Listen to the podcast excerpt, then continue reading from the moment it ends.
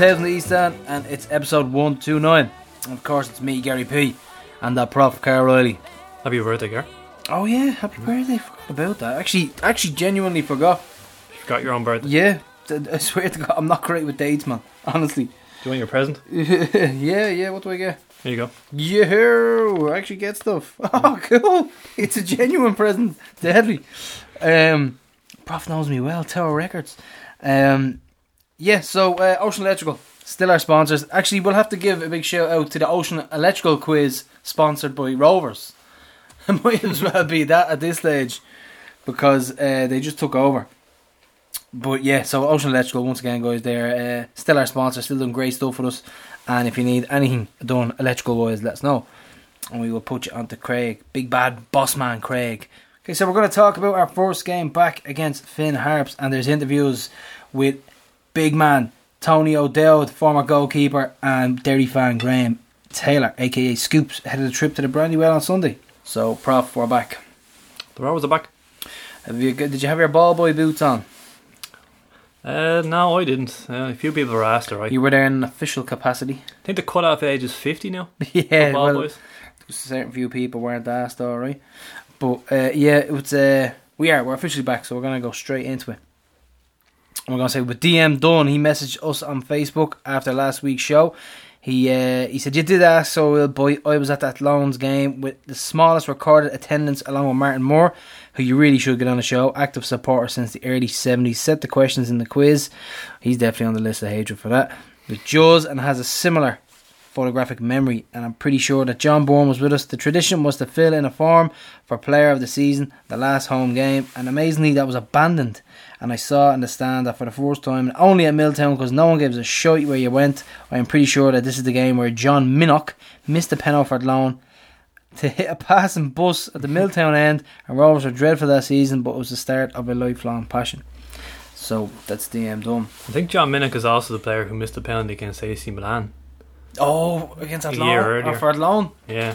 St Mel's Park, a famous nil-all draw Yeah. from right. We actually had a, a 70s special planned. We had we had a lot, we had at least like six things lined up before this pandemic. We had like we had Billy Dennehy, we had a 70s special, Live shows, we had an ultras special, loads of things. yeah, and then fucking Yeah. shit hit the fan. So, um, yeah, so that was uh, DM done. So great stuff, and um, I wonder what the combined age of supporters following Rovers years there is. There's quite a few, I can imagine. The Milltown 63. The Milltown 63, yeah. So on Thursday last week, there was the second quiz and the last fundraiser of the season before it closed. Another great night. I thought I was going to win after the first five or six questions. I thought, lovely, this is me in now, top 10. I came 77th overall. Bit of a fall. Bit of a fall, well, better than 155th, but considering there was less people there as well, I, I was happy enough with that. Didn't didn't get the wooden spoon, as Mark Lynch would say. Brilliant night, really, really was. It was uh, it was it's the the usual. This should be like a quarterly thing where we do every maybe four times a season because it's it's great crack. It really is, and uh, the everyone who took part, thanks very much. We raised just about two grand. The prize winners were Paul Hayden, who won an Android tablet. Is this Bucket Senior? I think it is. Is it? I think it could be Bucket Senior. We'll That, be- is, that is his surname. yeah, we'll find out.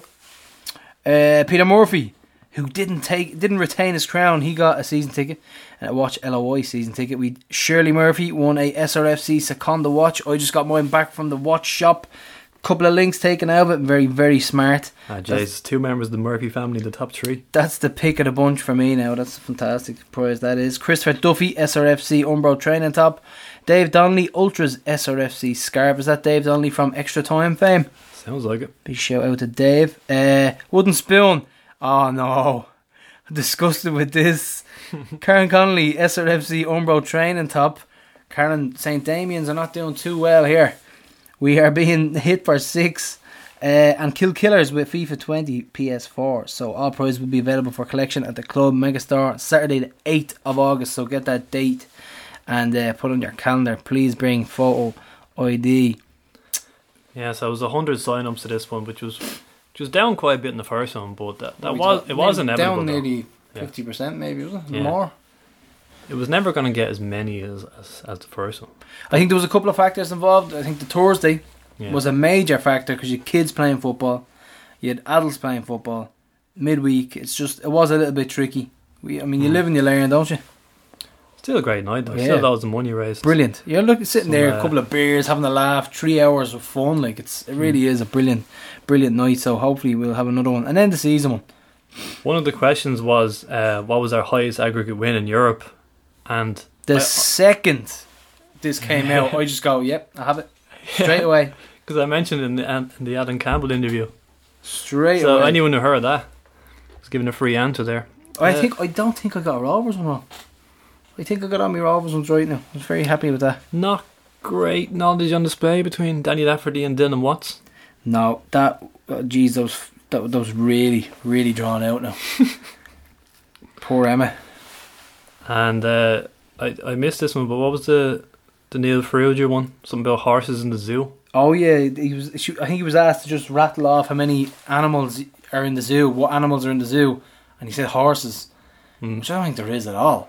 I don't think I've ever seen a horse. He zoo. later put up a screenshot googling that there were some horses in sub zoo somewhere. I don't know, but No, we're talking about Dublin Yeah. here now. but there was uh, and then the Stevens interview with McDara. That was great. Yeah. Yeah.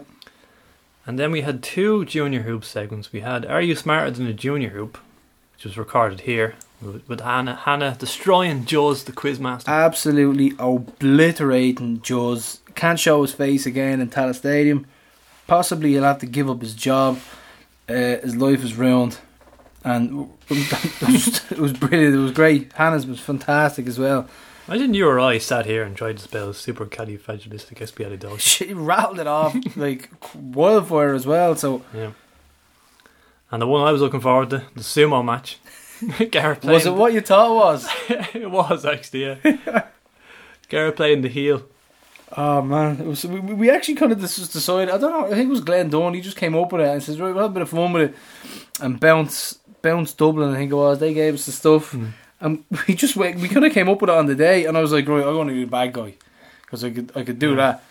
I think we just had a bit of crack with it. Like it was funny. It was funny, but after about five or six times where he's bounced off each other, I was like, right, I hope this doesn't go on too long. Yeah, that's that's what the problem was. I was thinking we can't have any more than one round of this. There's no way we can go any further.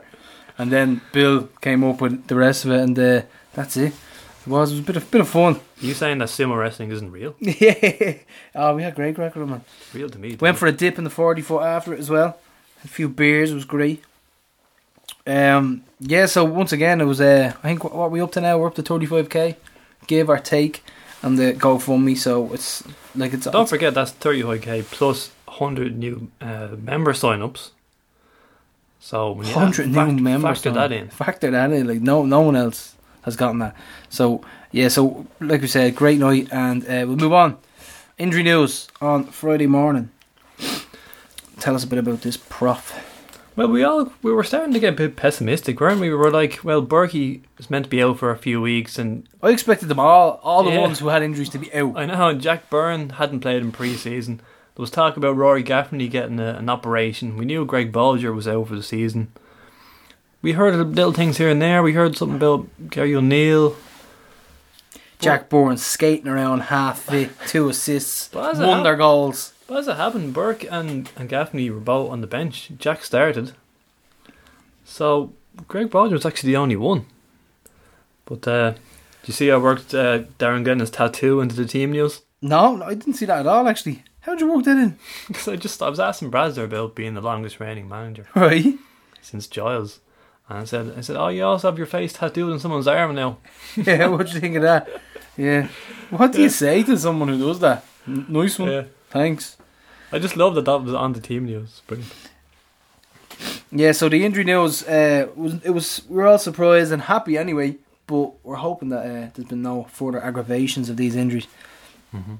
Um, in the first stream game, Move on to this, which has been I've, I've availed of this service big time. I've been watching most of them. We Sligo beat Derry two 0 the Brandywell, and then Dundalk drop points at home to Pat drawn one one. And I think Stephen O'Donnell has been watching Rovers because they pretty much set up the way we set up. They play Dundalk the way we play, and I don't know. Imitation's uh, not a form of flattery, is it? But no. they definitely set up like Rovers. 100%. I only caught the last 20 minutes of this when I came home from work, but I was impressed by Pats. They were working yeah. really hard and they were pressing the Doc so much. I thought the new signing Gibson up front was very good and Titoff was on the right hand side. He was pretty good as well. A lot of people were praising Ward. Yeah, a guy, a guy who worked with a Pats family who was he was saying that what he thought happened with Titoff was that he just he got thrown into the team and he wasn't aware of Duffy's um, reputation. So he just went out and played his game and didn't have any uh, apprehend like he didn't think to himself, okay, well this guy's Mm. a little bit good. He's he's known as the best winger, and he didn't think like that. He just went in and played. That's interesting, yeah. Yeah, it's a good way of thinking about it. Uh, We, were, we weren't expecting that, though, were we? I mean, No. Dundalk, not at all. already we, we got a chance to go five clear.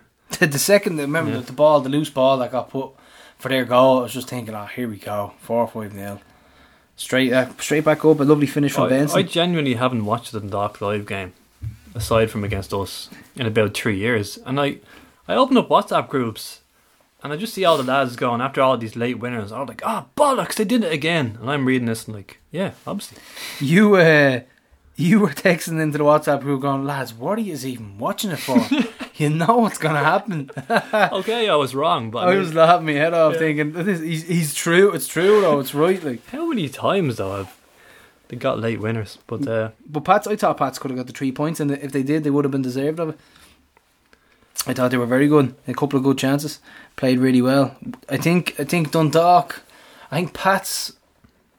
I think if you're gonna beat Pats, you have to sit back. Possibly, do you know what I mean? Like I mean, they play well against teams that try and match them, which was which is what we're gonna do. We're gonna take the game to Pats. They might they might play better when that comes down to it. Because if you sit back, they might struggle to break you down. You know.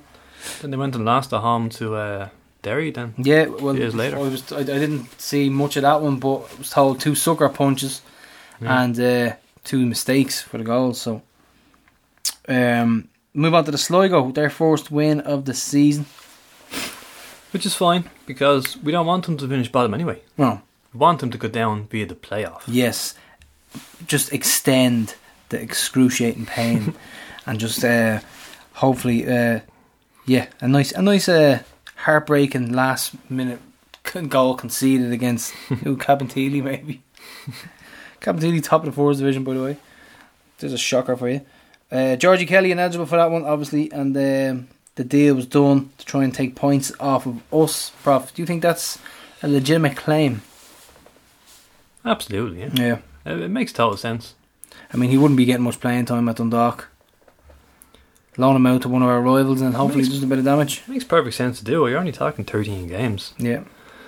and uh, they could nick points off us. So yeah, was it Jay was saying that uh, Celtic have done it for uh, games against Hibs and stuff like that. Yeah, yeah, Yeah. I mean, it happens all over the world, doesn't it? So the Watch LOI, the club, as we said, they they would sort passes for all the season ticket holders. Although we have heard of a few still nervously waiting for their codes right up to kickoffs. I think a couple still didn't get them, but uh, in fairness, that's a that's a lot of people to look after. So the club did well. I think they did brilliant. That's Did a really, lot of really it. well. It's a lot of admin work. And uh, thoughts on it in general? What do you think? Just one quick note on that: when the when the club emails you about this watch LOI stuff, uh, maybe change the banner because it keeps on saying nothing beats being there. Yeah, Could be maybe change that. could we remove that maybe? yeah, thoughts in general. I think this is one of the best things to happen to League of Ireland in It is. decades. It's fantastic. The only thing, the only now this is first world problem is that I couldn't get a good, I couldn't cast it well. Like it would play fine on the phone, Mm. looking at it on the phone, but when you look at the TV, it's just lagging totally. Which I could probably fix myself, but other than that, just get myself. I used the, the tablet in the end, and it was really, really good. Sitting there just watching it, commentary was fine. Um, I've used it only on the laptop so far. I haven't tried the phone. brilliant, really, was- really was good. there was issues in the first ten minutes or so, but then they they were corrected. Uh, only like you get the commentator and all. Only one. Some people are saying maybe add a, a second commentator, but No, I think it does the job. I think it's Yeah. fine. It really is. at one stage they were they were apologising for all the swearing from the players. If you saw that news story beforehand, the players were warned not to swear because there wouldn't be any uh, fake crowd noise. Oh, good luck Drowning with them that. Tell out footballers not to swear during the game.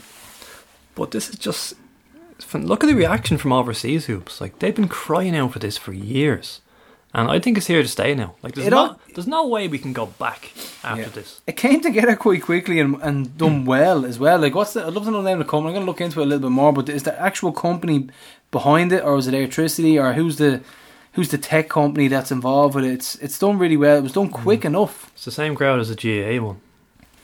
Right, right. I didn't know that, But, but, uh, it's it's yeah, it was done quick enough, and it's a good product. I'm really happy with it. Mhm. I have no problems. Bar maybe the first day, with a couple of g- ghosts in the system, or was it ghost in the machine? What's what's the saying? Uh, gremlins, know, Gremlins in the like that. But, system. uh, Gremlins in the system. I don't know, but either way, it was it's fine now. Really happy with it. So yeah, you'd be interested to see like the numbers and stuff. Uh, I saw the league put out that Cork are leading the way in stream subscribers, although that's not definitely fake news. that's not factoring in like the, the season ticket holders that are automatically getting it. So it'll be interesting two tables, that and the ones where you count overall. But uh, you know the way you, you you select your club when you sign up, Yeah, so that'd be cool data to have. So yeah, it'd be interesting to see the numbers. Uh, like, there's no Premier League to go up against in the next few weeks. I know our game was played the same day as the FA Cup final, but I mean that's that's it then for a while. well, like I found myself in where was I? I was in town on Saturday.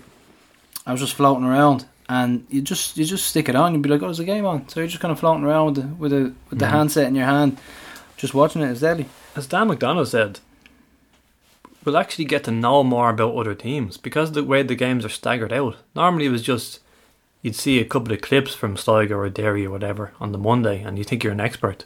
But now you can actually watch them all. Like, would you watch Harps versus Shelbourne on a wet Tuesday night, five forty-five kickoff with Siobhan Madigan on commentary? Yes. I don't know. Whatever gets you off Yes, I would. people people have weird fetishes. Yeah. No, no judgment, no judgment in the show, but like, yeah, Yeah, I definitely would.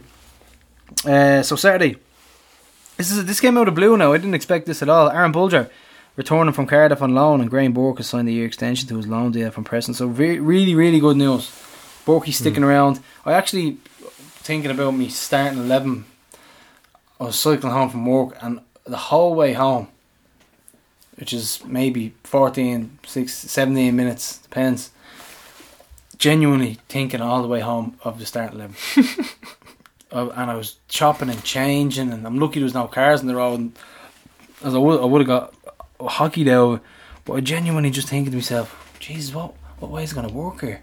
We're going up now because I'm thinking to myself, Derry away isn't Derry away anymore because there's no fans. And if you look at the amount of away fixtures that have all the teams that have won away in the last while, it's a lot. It's a lot. So fans really do make a difference. we're still the only home win. Hmm. So I'm really like th- that's that's an issue. Seven matches in, we're Yeah. still the only home victory. It's deadly. Really is an issue now, and But uh, selling these players and getting them back on loan is genius. Oh, we're smart like that, aren't we? It's really good. Who who, else have we had? who else have we got back on loan now? yeah, we've who, Uh, who we sold and then taken back. Oh, Borky was one. I don't know if we've taken any others back on loan. Oh, we've get, gotten them back for free. Well, I mean, if, you, if, you're, if you're counting like transfer fees, yeah, counting Bazunu and and Berkey, yeah. But um, if you put our profits from ins and outs next to Dundalk side by side, it's like night and day. Do you remember they once bought Dylan Connolly for twenty five grand from Bray, two weeks before they released all their players where's he? Did he get released? in the UK? Yeah, I think he was. can't remember what I think he's now. possibly released. I think I heard a rumor that he was going to go to Dundalk. That's a great sign. Aaron Aaron Bolger. Yeah, He was captain there, 23, wasn't he? apparently he was doing really well. So it'd be great to see him. So 98, 99 player of the year and Tifty's favourite, the hater of cameras. It is Tony O'Dowd. So we're gonna have a chat with him. Uh, a belated happy 50th birthday to, to you, Tony. How's it feel to be 50? Oh yeah, it feels fantastic. Didn't think I'd get this far now, you know what I mean? But I made it. Pretty proud of myself. There you go. Well, uh, don't worry. Today's interview won't be quite as long as last time. Remember that four-hour show with uh, Derek Tracy. And uh, Yeah, jeez, I remember, all right, yeah. I seem to recall you ringing your missus for help. You thought you'd been kidnapped or something. I know, yeah. The uh, yeah, I think she was over in our man's that day. The man doesn't live too far from there, just in Cambridge, you know. So I'm jeez, where the hell are you? Yeah, we've recorded uh, 129 episodes, and no word of a lie, that is actually still my favourite because it's the most I've laughed in any show. God, there must have been some bad shows in there, so Uh, self-deprecating humour as usual, but uh, there'll be more of a focus on the 98-99 season in this one for you because it's their Player of the Year series that we've been doing. So you arrived from right, yeah. you arrived from Derry City. So talk about that decision to leave Derry and how the move to Rovers came about. Then Um, well, it was kind of a couple of a couple of months in the uh, pipeline sort of thing, you know. Um, I wasn't really getting on with Felix at the time, sort of thing, you know what I mean.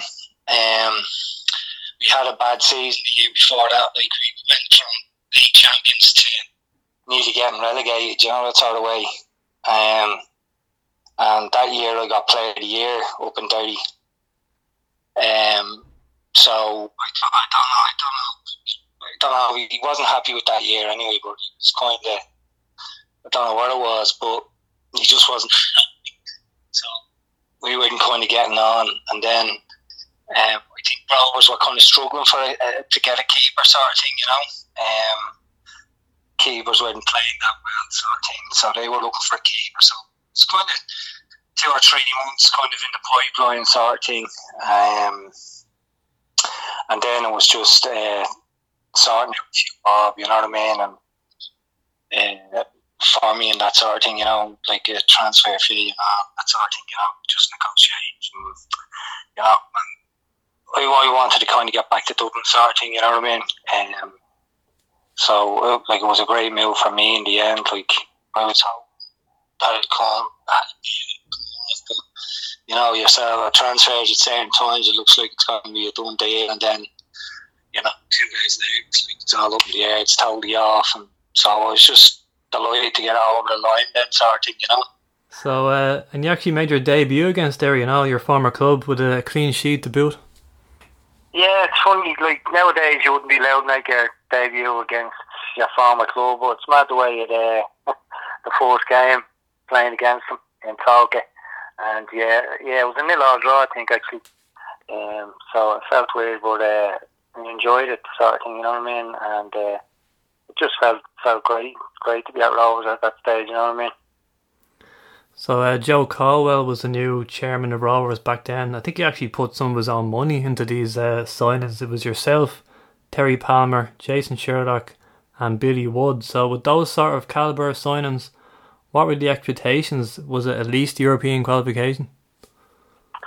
Um, I, I suppose it was like sort of thing. Um, like in fairness to Joe, like he, he, put a lot of his own money in. You know what I mean?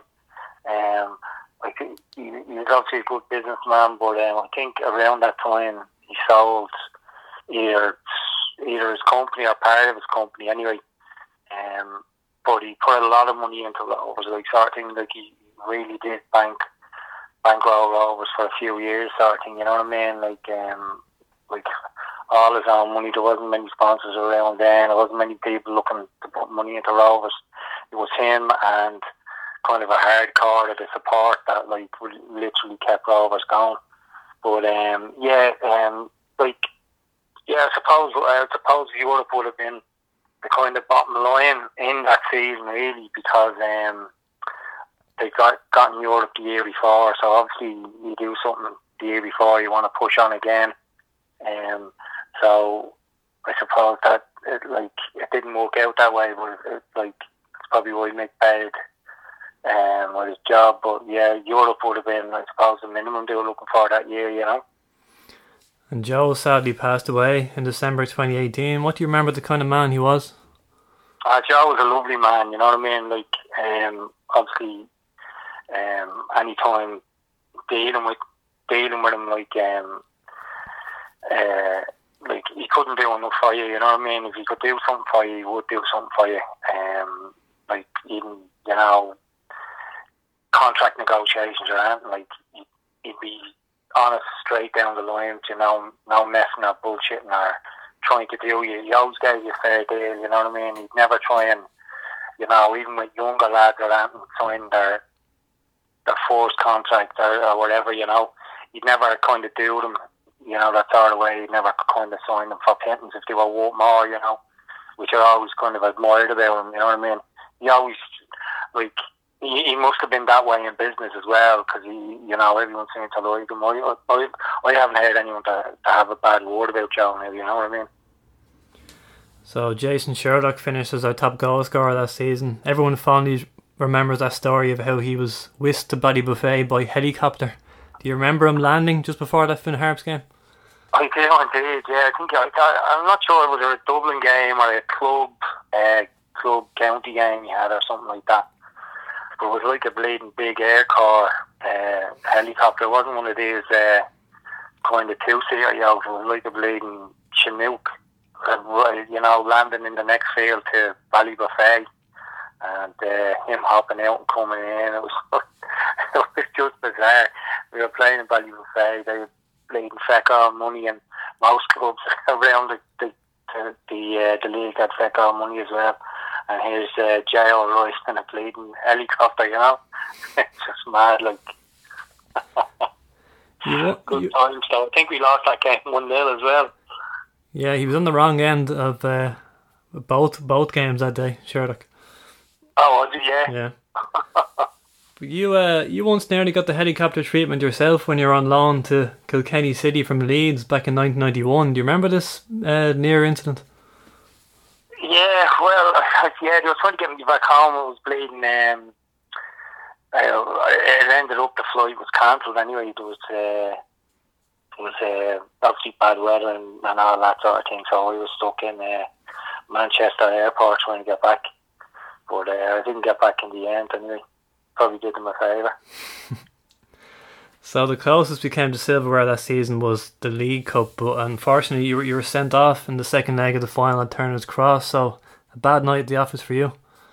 Yeah, um, I think we drew the first leg uh, one all, and then we went down there and uh, packed. Actually, geez, you think the League Cup final now, or uh, it was absolutely rammed back then. Um, Turner's Cross, and um, can't remember who scored a volley in the first half. wasn't It wasn't a bad goal in fairness. It's kind of size for volley from about eight yards out. So they were one 0 up, and then in the second half, just a ball came through, and I came out with it. Um, John Caulfield's feet, and um, he kind of just stood on me, kind of foot. You know, not not a major stand, just a kind of stand. You know what I mean? Like just a little stand on my foot, and I literally just like four to six inches, just kind of went back with my own foot and the bleeding line. I've been busy, you know what I mean, trying to get his bleeding name in the fucking paper. Flags the fucking ref, and the ref sent me off fucking straight red for fucking that, like you know what I mean. Um, and a penalty. They missed a penalty, but uh, the red card then was fucking rescinded after they saw the bleeding replay on the telly. There was nothing in it, but uh, it was too late then. Yeah. So you mentioned earlier Mick Byrne was manager. It was his second season in charge, and we finished in eighth place, three points above the relegation zone, seven points off Europe, but it wasn't enough ultimately, and he got the sack. Mick is obviously a legend. So did you sympathise with him?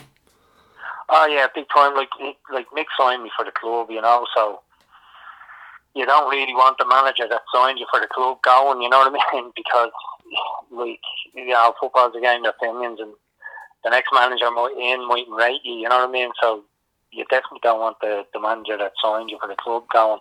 But um, Mick was great for me. Like you know, um, like he kind of got me. He obviously got me there and forced through the deal, and you know, obviously had to stump up the few bob for me as well. But like I, like I really enjoyed my time with Mick, and obviously had a good good season. Even though the team didn't have a good season, only had a good season. Um, and we had a couple of good victories on the way, and I would like I couldn't speak highly enough for Mick anyway. You know what I mean? But um, look, eh, you know, football in the kind of top tier. If, if a manager's not producing results at the end of the day, like they're gonna pay with their job. Unfortunately, no matter how how nice the manager is and how good a job he did the season the season before, it's like it's like Eddie Howe now. Everything's forgotten. All the all the things he did before this season, everything's forgotten. Got them relegated, and now he's gone. You know, so football can be uh, well, it is cruel. Can cruel. So Damien Richardson was appointed as successor to Mick. Uh, Damien was introduced at the Shamrock Rovers Player of the Year awards by, by Joe Colwell. And Damo stood up and made a speech that lasted 11 minutes. Do you remember this? Geez, only 11 minutes. That was short for Damien. Jeez, it must have been just hello and goodbye for him. Um, Damien's another legend, like sort of thing, you know what I mean? Like, you know, some of the stories you can tell about Damien, he, he, he, he was good and enjoyed the time. And, and like, for a lot of, a lot of the time he was there, we were very close to kind of winning things. We just, we just never got it over the line. I, I don't know what season it was. I think the season before he was before he um, was let go. I think we were in the, the semi final of the League Cup, semi final of the FAI Cup, and we were like level on points with Chelsea in the league with kind of three or four weeks ago. And then within them, within two weeks, we were out of the League Cup, out the FAI Cup, and I think we'd lost ourselves in the league, but put, put us out of the league. So, um, fine lines in football, as they say, but um, I suppose if he'd have won one of them trophies this year, he would have stayed. But unfortunately, he just kind of imploded for two or three weeks, and our season came to nothing. But um, same thing. They got on well with Damien. Um, everyone has their moment, sort of thing, you know what I mean? But um, and I enjoyed his time there, sort of thing, you know. You told us a great Rico story in the podcast, so I'd encourage people to go back and listen to that one. Plen- Yeah. you told plenty of stories that day, you and Daryl, great in depth about your careers. So yeah, I'd encourage people to check that one out. But you, uh, so you won the Player of the Year award that night at the ceremony. Do you recall your thoughts going in and your reaction to uh, receiving it? Um, no, no, I didn't. I, to, to be honest, now I'm not being funny, but I didn't expect that at all, sort of thing. You know what I mean? Um, I was just going into it, it's at that stage. It was, it was a great time to see the lads at the end of the season, and although we didn't, we we didn't have a great team, it, it still like that team really got on well. Probably got on too well. You know what I mean? It was it was really kind of like um, a bunch of fucking mates, really. You know that sort of way. Um, probably no, I wouldn't say anyone in the dressing room didn't get on get on with anyone else, and the whole group kind of got on really well together. So that was, I was just looking forward to going out with all the lads that night. Actually, the women were there as well, sort of thing. But uh, you can't have everything. But um, yeah, just really enjoyed it. And to get that award in your very first season with the club, it must have felt great, and it was probably just just the start of what was a great bond with the supporters in your time with the club. Yeah, it was like um, as I say, like um, it's you know, it's you, you kind of when you're when you're going through it, you kind of think uh, it's, it's you know, uh, yeah, I played well, I played year. You kind of don't, you just kind of you're kind of looking at the next season, the next game. But looking back now, it was it was great, like sort of thing. You know what I mean? Um, it was a great achievement. You know what I mean? Like to to be voted player of the year, you you don't realise when it's happening, sort of things, because you're all you're in that kind of bubble. You're playing all the time. You're playing to your best and trying to play to your best. But looking back now, you just realise how hard it is to get kind of a, a player of the year out of the club. And to be honest, most times for a keeper to get player of the year, the team doesn't really do- that well most of the time. You know what I mean? Because if the team are doing well, generally the keeper doesn't have that much to do. If you're at the top of the table, you don't have that much to do. But if you're going to mid table or lower table, you know, keeper gets a lot more to do and a lot more chances to shine. And it's probably not a great thing that your keeper's player of the year, but um, you know, I enjoyed it. And looking back now, you know, it's uh, very, know, it's a very proud moment for me, you know, that sort of way. Because you just realise back, you realise now, you know, for a player to get player of the year, go for Canal, he must have some season, you know, that sort of way. So a young Shane Robinson arrived from Waterford that summer. Then I noticed you had Shane in your all-time eleven, which you did on the on the Rovers Twitter and Facebook. It's, it's hard for fans like me to picture Sh- Robbo as a pacey winger, but uh, that's what he was back then for his first five or six years, and you obviously highly rated him.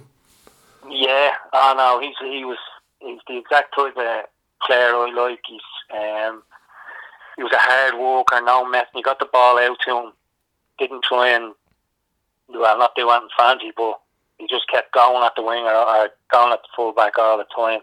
Just in knocking it by him, strong, hard to knock off the ball, worked his arse off, and um, great played with a great attitude. You know what I mean? Played with a smile on his face, and he enjoyed it, and you know what I mean, like. And, and once you, you don't want a player doing that, and he, was serious as well, like sort of thing. Um, but he, he, he, worked his socks off, and you knew that he was like he was great for say you know Cuozzo or Shawnee Francis because you knew he was just going to get it, knock a boy the full back, and get it in the box. You know what I mean? So uh, Shawnee and, and Cuozzo could just feed off that because they knew it was coming in all, all the time. He was just direct, giving the ball at the full back cross in. It was great. Obviously, you know, he, he, he developed his game after that then sort of thing, you know, but um, at the time he was just raw sort of thing, it was great to see and he just believed in himself, didn't didn't care who he was playing against, just whoever the fullback he was playing against, he always gave him a hard time sort of thing, you know what I mean? And great attitude and a great lad like as well, you know, so. And speaking of all time 11s, we did our own one on this podcast. We had a all time Shamrock Rovers 11 before and after Milltown and you came second in our poll behind Alan Manis, so no shame of that. But it was it was your it was your pal Dush Jerry who nominated you. yeah. yeah, good lad, old Jerry. Yeah, bearing the film. Jeez, we go back a few years now. It'll be either him going to my funeral or I'll be going to his funeral, one or the other. I believe you paid him back by giving him an old Irish jersey that you wore. Yeah, I gave him an old, um, an old uh, under 21 jersey I had from back in the day, long time ago now. But um, yeah, yeah, jeez, yeah. So uh, hope he, I hope he's hanging on as well somewhere. So we're still talking about the summer of '99. Uh, there was a friendly with Boca Juniors Juniors at Tolka Park. Uh, I think we talked about this a bit on the podcast before, but because Daryl scored both our goals that day, so you were in goal for us. Do you remember who your opposite number was? Um, no, I'm, I'm, I'm terrible with things, especially for sports questions. I'm terrible with. It was a 17-year-old Willie Caballero. Jesus. Yeah, still going strong at 38. Played in the FA Cup final last weekend. Fair play to him. He's yeah. probably saying the same thing. We played against Tony O'Dell, you know what I mean? Exactly. He's probably interviewed about it afterwards, yeah. At least I still have my hair. So meanwhile, over in Manchester, Gavin Bazunu has been added to Man City's Champions League squad. So it's fantastic to see Gavin doing well over there, isn't it? Ah, it's brilliant, yeah, and um, delighted for him. Absolutely delighted for him because you know a lot, of, like probably a lot of people say it, but uh, I, I, you, you, I really mean you couldn't meet a nicer, a nicer lad, like you know what I mean. He'd come up and see his uh, his uh, younger brother playing roles and that, and like you wouldn't meet a more genuine, lovely guy, and um, it's great to see, you know, a, a nice lad actually doing well in the game, sort of thing. You know what I mean? Kind of, you know, a lot of times you see just the the cocky side of footballers and kind of giving it loads, but totally down to earth, really on a film, and um, absolutely lovely lad. You know what I mean? Um, and I hope he goes on and does even better and eventually plays for the City's force team. You know, fingers crossed him. It'd be great to see him go that far and maybe play for Ireland as well. You know. You're uh, one of our academy coaches, of course. You've gone back to your son's team, the under 14s. They were last year's under 13s National League side under Aidan Price. So, how are you and Troy getting on before, I suppose, all this happened? Um, yeah, doing well. We're in now. We're in the quarterfinals of the All Ireland now. Um, not this weekend, the following weekend. I think the fifteenth or sixteenth. We're down in Castlebar playing Castlebar Celtic. Um, so kind of warmed up. Played a couple of games against Linfield, or not Linfield, uh, Cliftonville. Um, and I think we're playing Linfield on the fifth of September as well. Um, so they were a couple of good games, like um, down the road, down and then going to Belfast. It's great the lads. It's great for the lads just to see a different environment and sort of thing. You know what I mean? And uh, having to go away and, and play in a very hostile atmosphere, which was excellent for them. You know. Keith Fahey's on uh, that staff as well. What's he like to work with? Um, yeah, Keith's great. Keith's he, Keith's been brilliant. Like sort he, knows the game. Thing, loves the game. Um, obviously he ha- he, he's um, he has a bit of time to himself now. Obviously he's, he, he's done well in the game, thing. So he he just concentrates on um, on his coaching now, and um, seems to be enjoying it. And uh, he's a great lad to have around the place. You know what I mean? Really, um, can talk to players, can empathise with players, sort of thing. You know, because of uh, all the all the things he's he's gone through. So he's gone through everything in the game really. So uh, he knows where kind of young players are coming from, and maybe the the pitfalls. Maybe he's gone into a, a couple of pitfalls that maybe he can talk to lads about that uh, maybe they can avoid in their uh, football career. You know. And in June of last year, your boys won a bit of silverware in France. That must have been a great experience for them. Oh, that was fantastic! Yeah, that that tournament is a it's a kind of invitation only tournament. Um, so it's all the um, all the first division and second division teams in France, and then the kind of regional teams as well. So your kind of DDSL or your Munster leagues. Um, so uh, we ended up winning that, uh, which was kind of fantastic. Uh, uh, it was unbelievable. I think we were forced. I think we forced foreign team to win. I think Porto got to the the quarters the year before or something, or, or two years before, because we got the quarters the year before, but two years before, and uh, it was it was nice to be um, kind of academies from France that have kind of multi-million kind of euro uh. You know what I mean? Um, compared to ourselves, so um, quarterfinals the year before to to lose Beatles in the in the in the quarterfinals the year before, knocked us out in penalties. It was nice to get them back this year. We beat them in penalties in the quarterfinals this year. So uh, yeah, then went on and then um, then kind of won the final four one then as well, handy enough. But uh, the lads were brilliant. So uh, I'd say there was a few French teams taking notes there. Did a couple of outstanding performances, you know. And going back two years ago, uh, young Troy captained the under twenty under twelves in the DDSL Tom Kavanagh Cup win in Abbotstown, beating St Kevin's two one. So you had Troy and the proud dad in the same picture with you looking at the camera. What happened, Tony? I don't know what happened. Maybe I was overcome with emotion. Um, yeah, no, I didn't have Troy captain just because he was my son, by the way, because. Uh, the uh, the captain, um, Troy's only vice captain, so the captain that was actually away on holidays. Um, so that's why Troy was captain that day. So it was nothing to do with me. No favouritism there at all. Um, yeah, so uh, yeah, proud day, kind of beating Kevin's in the final, and uh, uh, because at that stage they were kind of winning everything, sort of thing. You know what I mean? All through the years, and kind of started to knock them off that page a bit, sort of thing. You know what I mean? Kind of let Kevin know that Rovers were coming, sort of thing, you know. So uh, yeah, it was enjoyable, enjoyable day all around. I think Robert Goggins has found the secret because he, he said that day, poor Tony didn't know where to look. He had two cameras pointing at him, so I waited as he tried to swivel his eyes away. yeah, that's Robert's experience there from all the years down the road, but you know what I mean? Yeah. Being cagey there. I was wondering, I know I definitely wasn't looking at a camera so he caught he caught me on the fly there. I remember interviewing uh, Bobby Best and George Kelly. I think it was some sometime after the the time you and Dara were on the podcast, and until I told Bobby about the reason you look kept looking away from the camera, he didn't know that. So he was Did he not know? No. he, he was quite frustrated over the years. We were never looking at him, but uh, Oh, I'd say so, alright, yeah. yeah, Like, it, it does a fucking camera, cameraman's head in, you know? Even if you look slightly away, everyone's the whole photo.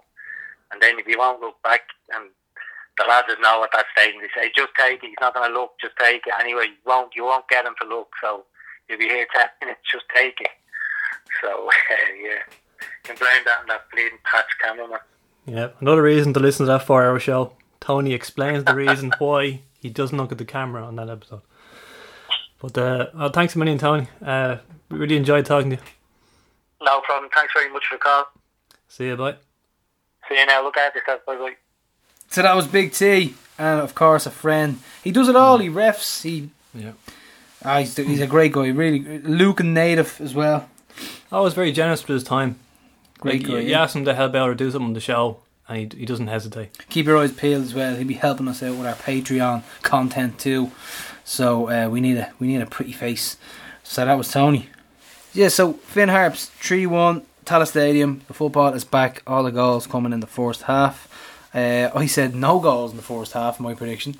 and I said all the goals in the second half. So totally wrong. And um, yeah, so delighted to be back, Prof. Yeah, the football's back. I was I was there myself. Uh, apologies to Mick McCarthy if he's listening, but I I was one of the fortunate few in attendance.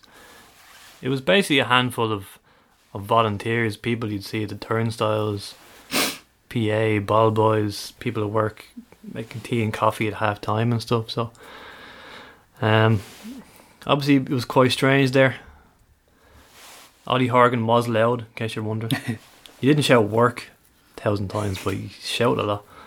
Stephen Kenny was there, not wearing a mask. What was it like being at a game, an actual game? Because this one I asked the players as well. Eventually, what was it like being at a competitive game with no fans, an actual league game? Like, was it was it weird? Yeah, it was it was really strange. It just it automatically feels like it's unimportant. feels like it's a friendly or an end of season affair. Who was the first ball boy to break character? It was the way Maloney was moving that was obvious it was him. I didn't actually cop it was Dunster at all until I saw him uh, later. Because uh, I was, I was, you'd have. I mean, ball boys. did anyone do the all don't give them the ball quick enough job when they were when when they got a sec when they got their treat with their, their first goal like and they could have been pressing maybe. I think Maloney said that Finner actually gave out to him for being too, or sorry, gave out to someone else. I think for being too quick. Yeah, ah, yeah. Being a ball Yeah. boy is a, it's one of the dark arts. Ball retrievers are known as Or ball retrievers. Yeah, sorry. Uh, one one actually cleared the roof. I don't know who fetched that one, but but uh, yeah, Bartley Ramsey got in. Good to see. Good to see that. Barty would have been one of their media guys, wouldn't he? Good to see a Harp legend getting in. Greg Bolger was there on a boo on crutches. Oh, poor fella. Yeah. So there was I counted seven flags draped across the seats in the south stand. Ours are still Uh-huh. strewn throughout Killinarden somewhere. I Have to get them back. How did ours end up with Tommy Kelly? Tommy Kelly. Well, it was for young Alex's funeral, so Ah yes. we brought him out. But one is still unaccounted for somewhere around Killinarden. But we'll get it back. Yeah, the club said beforehand that you were able to leave your flags in and, and hang them up a couple of hours before kickoff. But uh, yeah, it's just not the same at all. No. It's just. I mean, I'm not saying I'm not. I'm not glad that I wasn't glad to be there. I was, but it's not the same without fans around you. As the old saying goes, football without Aussie Nate is nothing. yeah. Ah, no truer words been spoken. The No, the thing is as well, like I wouldn't be able to hold my tongue. Like if I'm a ball retriever and someone's in the middle about to get stuck in, I'm gonna be going, get the fuck, come on, and like. If one of their players is coming near to me, take a throw, and I'll be giving them the fingers, going "fuck yeah!" you know, it would be too hard not to react. I think I'd better off, um, ah, just watching the stream. But I don't think considering we know for a fact we're not going to get back thanks to El Mihal. Um, doesn't seem like we're going to be getting back to football anytime soon. Anyway, above 200 people anyway, but That was terrible news, yeah. um, I don't, we, we'll talk about that in a while. We'll talk about McDarrett. McDara says match report in extra time had this. There may be only 200 people on the ground, but it raised a cheer from the Rovers contingent of directors, officials, and the oldest set of ball boys and girls this reporter has ever seen. The club had handed the ball retriever duty to a section of the club supporters who were spaced out around the empty stands of Tallaght Stadium. so, uh, some nice words from McDara. Uh, both set of players they took the knee before the whistle for the Black Lives Matter movement, and um, I think somebody was a bit uh, Alex Calder. eager. yeah. he was in halfway into the box. We've seen that a few times. I remember seeing a Liverpool player do it Mane, well. yeah, Mane did it as well. So we'll move on to the game itself, and possibly picked the right. I think we were one player down. I picked Williams to start. I think we got. I think we got ten over eleven. And can we just start about Jack Byrne's free kick? I don't like Jordan Flores got all the praise in the world for a, a, a half-arsed fucking shank shot. This made no sense. This goal. This like it didn't make sense whatsoever. It broke the laws of gravity. Look at the look at Bill Gleason's view and the video that he took from behind. It does not make sense. It looks fake. It looks like it's being rewinded. Like it's lo- it looks totally fake. A no look free kick as well. It was absolutely stunning. Ronaldinho in the flesh. Yeah, like we said earlier on, uh, a half fit fucking Jack Byrne just comes on and, and can do that. Like, it ju- just look at it again. I, I don't think I'm overreacting here. The way it curled in is so. You don't see free kicks like that anymore. Like, it was absolutely stunning. It was a thing of beauty. Stunning. Just skating around and then. Delighted uh, Bill took that uh, took that video because Mm. otherwise it was only going to be one camera at the ground. Like, it just made. The arc was. Oh, just a thing of Ah, beauty. sublime it was. Unbelievable. I love this bit of commentary. It was like, as Byrne stood over the sixth minute free kick, 25 yards from goal, you could hear the hum of the traffic on the N81. The hum of the traffic light. I love that. Um, Jack steps up again for an assist with Dylan Watts and a bit of pressure. Bit of bit of pressing from us pays off and we retrieve the ball and Jack uh, slides in Dylan Watts and a super finish. Bit of power in it as well. Didn't just place it into the bottom left corner and uh, Dylan Watts continues his good form and um, really really good. Delighted, delighted he got it because we were talking about him stepping up again Yeah. and he has done what we said he'd do, and that step up to the plate. And uh, That was a worry that he, because he started the season so well, would he be able to continue that? And we, we were hearing good things from pre season or whatever you want to call it, preparation. And it looks like he is. T- very, Yeah. very tidy finish. very, very tidy finish, brilliant. He, he had one. I don't know what, what stage of the game it was in the first half, but he had one cleared off the line as well, where he was put through. And Oh, the little dink! I knew you'd love that. Lovely little chip. Knew you'd love that. keeper. Brilliant bit of play, and I think it was Webster, possibly Webster, Yeah. who, who cleared it. There's there's a ninety at least a ninety second lag in this stream. So a, it? a couple of lads in the chat they were we were being warned about spoilers, so to make sure not to say anything. Oh, I didn't know. I didn't even know Yeah. there was a lag. Uh, and so then, because I watched the ball go in, and then I, like, I just kept an eye on the phone. I was like, right here it comes, here it comes. ah, right. So you couldn't time it. Okay.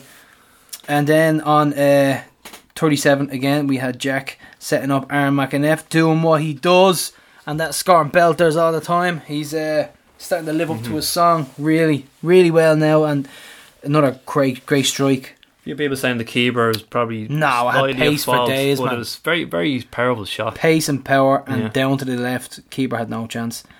Um, This, really this is outrageous from Jack Byrne though. He didn't play one minute of pre-season, and we're 37 minutes in here. He scores a free kick and two assists. Slippers on, smoking a cigar, just skating around the park, assisting and scoring free kicks. Do, do you know what? His best moment of the game, aside from the free kick, it, it counted for nothing. It was this gorgeous pass through for, for Greener, and but he was flagged for offside. Yeah. and uh, no, he definitely looked on. So that should have been another goal. So you're looking at you're, you're looking at like the likes of I think I was talking to Ryan LeGrew about his chances of making Slovakia for the Ireland team. Like, why wouldn't you take Jack Byrne? Because he has that's a that's a really really good option to have. Even if you don't start him, probably he won't he probably won't start for hmm. Ireland. But I think there was Think about that option that you have. If you're chasing the game, you need to go. You can bring someone on with a killer pass, who can score from range and has a free kick in him. That's the type of player that you need to have on your bench if you want to chase the game. It's a fantastic option to have, and Kenny, w- w- I think he would take that chance. thing is though McCarthy playing him versus Kenny playing him. It's two very different things. McCarthy had one campaign to qualify. Is he going to play Jack Byrne in his first competitive game Mm. in the playoff? Whereas Stephen Kenny, this is his first ever match. Yeah, there is pressure to qualify, but it's only the beginning. He's expected to be here for years. We're, we're expecting the long haul here. Yeah, Yeah. we're expecting another So it's more Brad's likely. our project, you Yeah. could say. Kenny is far more likely to play him. Not just because he's a former League of Ireland uh, manager. But uh, yeah, this this first half we pretty much annihilated Harps. I mean, they could not get the ball off us. Poor Ryan Connolly was chasing shadows all day. Yeah, Carl Cairns was absolutely deni- delighted. um, there, tell me, right? They, would- I re- th- this goal really annoyed me. The one we conceded really annoyed me on 39 minutes. Long throw, fluting around in the box, Flick on. and yeah. just it's it was it was very uh, it was very uh, Tel Aviv esque. It was like our goal over there, wasn't it? But it just annoyed me. Yeah. Those you should be clearing them, and you can see that they were frustrated. Looked but- a bit too easy or something. Yeah. The guy who scored was not. Was, was he? He obviously wasn't the guy taking the, the long throws. Did you see the guy taking the long throws? yeah. You see that heading him. he was like a seventies folk singer, big long, bushy, bouncy Rory Gallagher hair, and uh, looked like a county GAA player or something like that.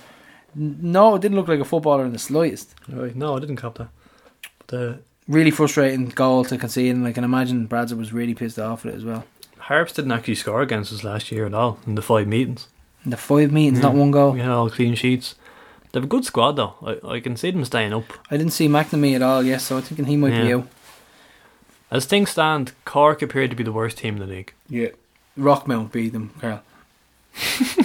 Rockmount beat them 2 0. Apparently, they played half their first team in that match. Doesn't matter. Munster Senior Cup final. Rockmount beat them. But uh, yeah, were you impressed with us in this first half? As in, like, we were off for four months, and our tempo and passing was really good. Yeah, but it goes back to what we were talking about again. Once again, the, what we spoke about was is that we've had how long now, how many games, and how long to get our game right again. Like I'm not sounding like a Billy Big Bollocks, but we should be playing like that. We should be going out and annihilating harps in the first half because of all the time that we've had to train together and get our arse in gear as Mhm. regarding games, preseason games as well. Like you said, we've had six, seven pre or mid-season games, and we've had the time and the, the effort to kind of go and do this. So we should be doing this realistically. Do you know what I mean? Not that we expect to play well, but we expect to expect this type of level of, of um, professionalism from the players, and it was really, really good. It was great to see. Still impressed. Pedestrian second half, as some would say. Seventy percent possession in the end. Yeah, Typical, by the way. My first football match in four months, and then I went to the toilet and missed half the goals. did he? Um, you had to walk from the west stand to the east stand. And those two goals came in the space of like two minutes. The second half was a typical championship manager. Uh, second half, all the goals, I, I have no notes in the second half. nothing Like, happened. I just there was like a thinner volley that was saved with the keeper's legs. That's all. I, that's all I have written here. Other than that, yeah, it wasn't great. But listen, um, job done. Brazer did allude to why uh, the game went so flat. He said, "Well, there you have it. Just, just the four months off taking effect, maybe Yeah. on both sets of players." Lack of fans is another thing as well. Plus, plus, he mentioned the fans. Yeah, he said if the fans had been there, uh, they would have picked up the team and gotten their backs Yep. to, to raise the game. You know. And you never know, some players might thrive on that. Some players might need the fans. Especially the subs coming on, they might think, okay, need a bit of a of, of a route up the hole here and, and the fans might give it to you. I heard Stewie Byrne saying on uh, what was it Cody's call that this is where you kind of separate the top players from the middle of the road players because the top players are going to be so self motivated they don't need fans Yeah. as much as the players in the lower leagues. It's a fair point. And history was made, Gar. Five substitutes. Five subs and who was the last one? I think it was Laugh, wasn't it?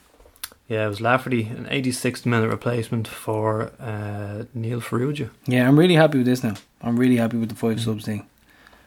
um, it's it's definitely going to play to our advantage. So you had Rhys Marshall coming on for his home debut. You had uh, Dino coming on, who was unlucky not to start. We both had him in our starting eleven. didn't we? Yep, And he was seven to two first goal scorer in the bookies. seven. So he was the top top one. Seriously, He didn't even start. Player who has he even started a league game for the club. No, I don't think I don't, I don't think, maybe one or two. don't think he scored a league goal for the club, and he was seven to two first goal scorer. Obviously, they were playing. Uh, Please don't give me a lift to Clester Bookies with those stingy odds. Also, I'm doing an article in the next Hoops Scene. Uh, looking forward to this one. I'm detailing every significant sub in Rovers history. Jesus, So, who was our first, who was our second, our third, fourth, and fifth. So, I'm going to talk a little bit. about- Belgrade. no, I'm not Uh, talking about every significant sub. I'm just talking about who was the first ever Rovers substitute. Oh, okay. I was thought you were going to was do significant second. subs. I was like, you're going to need a couple more pages for that. Yeah, uh, that, that's, That's not a bad one though. that's, that's too long. Um, yeah, so five points clear, blah, blah, blah, five points clear, prof, and four, far five, four, far five. uh, yeah, so we're five points clear and we're looking good, but it's early days. Please remember that. And all of you nutbags who are out there talking about um, streaking clear and stuff like that, just get a grip, lads. It's Yeah. a lot more football to play. You need to block your ears for some of that RTE podcast because they were all pretty much agreeing that and like oh it will be very difficult to catch and Johnny McDonald saying we're we're gonna go unbeaten. Like Although, do you know what I will say? Do you know what I do like? leave it out. I do like Dan McDonald praising us. Yeah. That's that's the only thing. But not Johnny McDonald. No, Dan Dan's great, and I re- I, I think uh, he's a good football guy. And when you hear him saying that we're we're good and we might go unbeaten, it's a good thing. But just you know, keep it below the surface. Well it was Johnny who was saying Mike unbeaten. But no doubt Dundalk fans will still somehow attribute all these quotes to Rovers fans. Oh yeah, Yeah. definitely. Have you been listening to other podcasts? Like, No, not lately. Do you know what? I was, I'm just back from two weeks leave. I didn't even listen to one podcast. Um, I had a strange two weeks off. I did absolutely nothing. Didn't staycation. Didn't do anything. I Actually, was getting going mad at some stage. Did a lot of swimming. Went out to the forty foot and stuff like that. But other than that, no. It was uh, just just the worst two weeks leave ever. the work I'm doing at the moment is just I kind of do need to listen to podcasts to, to pass the time. So like the start of the season I wasn't listening to any, and now I'm listening to all of them. So I had away weekly, came back for the first time in a month there. And they had Georgie Kelly on. Uh, it was Cody's call. It's actually very good, in fairness. That's why I mentioned Stewie Byrne on, and they had John John O'Sullivan on, you know the Cork guy. Yeah, yeah, yeah. Yeah. John G. O'Sullivan on Twitter, isn't he? Yeah, both said something interesting actually. They were both United fans growing up, same as myself when when they were younger. And Joe John said he he pinpointed probably the exact moment that I started to fall out of love with the Premier League. He said it was the Rio Ferdinand signing at Man United when they bought him for thirty million. That was a bit of a splash. He was it? like, I was like, ah, here, come on, it's ridiculous now. Interesting that he picked out the exact same moment there for me. I think uh, when we were kind of growing up watching football, we kind of just thought oh, he's not that great. I think that's what it was, wasn't it? Hmm. Turned out to be a good sign in the end. Other ones were uh, the Extra Time Sportscast. They've been doing an Italia 90 recap for the last uh, month or so. So this was our first sort of news show in a long time. McDara, as we know, was, I was always on that. There's, no, there's a new one, uh, The Big Kickoff, it's called. I must check this out now. Hmm. Who's the host actually? Do you know? Uh, no, I can't remember their names. I think they've been around a while, but this is this is the first time they've done a League of Ireland segment. So they had an interview with Harry Kenny. Uh, that was decent. Or I was listening to a bit at the start. I haven't heard all of it now, but um, they were talking about the All Ireland League. Like they were actually breaking down how it's going to work, and I I hadn't read into it properly. This actually sounds kind of stupid. Go on. I, I can't even make sense of what they're talking about. They're talking about because there was there was six proposals, and the Irish FA or the Irish clubs would only agree to the sixth one. That's where we all we, we play within our own league first, and then it moves on to a King of the Island competition. I think it's the top four or something of each. I don't like that. But here's where it gets mental. The points you accumulate in the King of the Island All Ireland League gets added to your original league tally from you know the Republic of Ireland. I can't even follow it. Why have a convoluted bullshit s- s- format like that where you could just have 18 or 20 teams Mm. and then play each other twice? They won't go over it, Home and apparently. away. Why not? The clubs won't go over. It's crazy. I, Isn't it? I actually, I'm 100% against an All Ireland league unless it's a straightforward 14 to 16 teams. I'm with you on that. But it doesn't have to be just 14 to 16. You go for 18 or 20. Well, not obviously it won't be 20, but 18 is- is a nice number for me. Oh, yeah, ideally. 18 is a nice number. You can play two games. Mm. But why? I can't even imagine why they'd want to do that. So play your own league and then play another league and then you. So what you. The two points tallies get put together and then you win. What Um, if you're matching? In what way does it work? What if what if you match someone else's points tally? I've no idea. And, and, and if, if I think I heard them correctly, they said that um, they only played each other once in the All Ireland matches. This basically sounds like a knockout competition at the end. It's not. It doesn't even sound like a league. It Sounds like a cup. Ah, that's awful. sounds terrible. No, no, not for that at all. Have you ever heard the? Uh, oh, by the way, the big kickoff abbreviated to TBKO, which doesn't quite roll off the tongue like Tifties, in my opinion. No, certainly not. TBKO, Hmm. KO, typical, t- typical. Oh, it's not Yeah. too bad. That's good to have another one around, though. Yeah, definitely, definitely. More the is. merrier.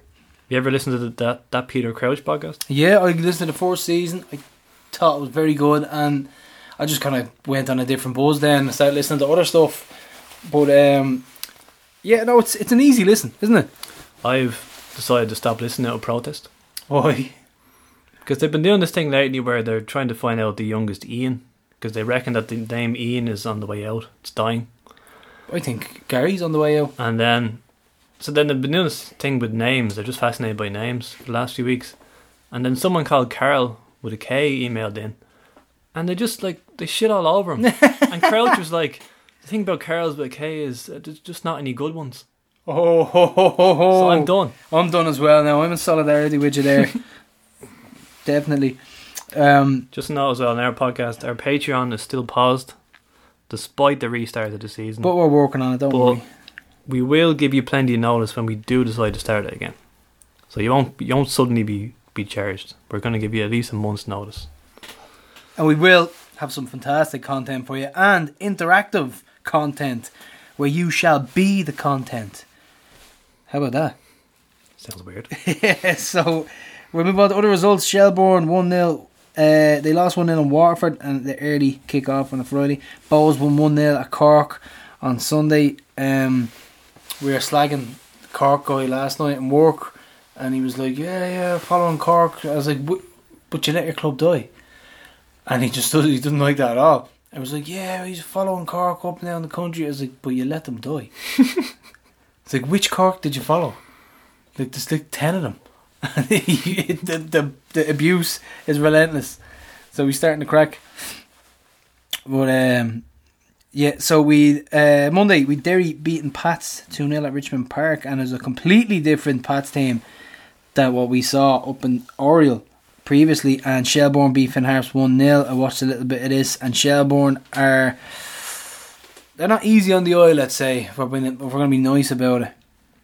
Um, Karl Sheppard sending off as well, so they did well to come away with the three points. he was sent off in the first 10 minutes. So yeah, apparently it was a justified red card, high foot, late, but they they don't play nice football. They're hard to watch. A lot of clipping balls into into fullbacks and chasing it down, and it's not it's not great to watch. But uh, it worked. It worked up in Finn Harps. Got them the three points. As we mentioned earlier, we're, we're the only home win. And we've seen this happen in, in other leagues too, especially Germany, as I recall. This was happening in the first four or five weeks. Normally, the stats are 50% home wins, 20%, 25% away, 25% draws. But that was turned on its head in the Bundesliga. So something similar probably happened here. But didn't we sp- speak about this before? Like we always spoke about the away factor, and that should it really be a factor in football where you're on a pitch, it's fair enough, it might be slightly different, but the fans are the big thing, and the hostile atmosphere that you enter as a footballer, it's gone now. It's a level playing field, totally. It's just football players and the ball and the pitch. There's nothing else. There's no other outside element, and that has completely taken away the whole away fixture stigma, and it's really interesting to to see. It's really interesting. But uh, yeah, so we'll talk a little bit about Sligo and Waterford. Now this is a big thing. Sligo and Waterford was postponed because of a Waterford player started showing virus symptoms. Then a second player did, so Waterford have shut everything down. Although those players were only in the squad and didn't play against Shelbourne the weekend, so um, potentially catastrophic for the league. Um, what happens now? Like, I think we've seen in other leagues what happens is the team goes into isolation and the league moves on. Like it doesn't, it doesn't like stop other fixtures being played. So hopefully that's the case here. I did expect this at some stage. so they reschedule those games and play them at the back end of the of, of the league. It'd be some one of those Monday night jobs. But uh, yeah, I mean, in Tallaght there was certainly a lot of protocols. I think they're following a lot of protocols around the country. Like the Waterford players were they got changed in the Talca bar, for example. Like like, Yeah. like the the squad, the players never were around each other except for the ninety minutes on the pitch. I saw that as well. Actually, it was at Crumlin and Bluebell. Uh, it was two all, and uh, I think Crumlin were getting changed in the bar as well. So, uh, yeah, there's definitely uh, it's, it's different to say the least. Bit bit of controversy here at Waterford though. Their their club doctor just resigned. Yeah, I know. There's definitely something there. Definitely something there. I think uh, it'll come out in the wash eventually. Uh, congratulations to Jack.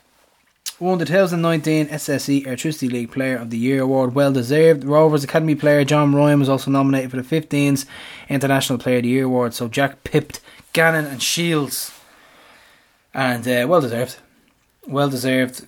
Silverware at the end of the season and a fantastic uh, overall season. So There was no other winner, was there? no, there Got wasn't. Two caps Imagine now. Shields won it over him, especially after dicing him in the 3 2 win. Or was it one cap? Bulgaria, wasn't it? Bulgaria? Was it Bulgaria? It was, yeah. I remember you ran the show. Where? Yeah, he came on. He, he was the pass before the assist to end it, wasn't he? Mm-hmm. Uh, Bazunu, we've done it again, Prof. we've we've done it again. We can't help Um, ourselves. Um, yeah, fantastic stuff.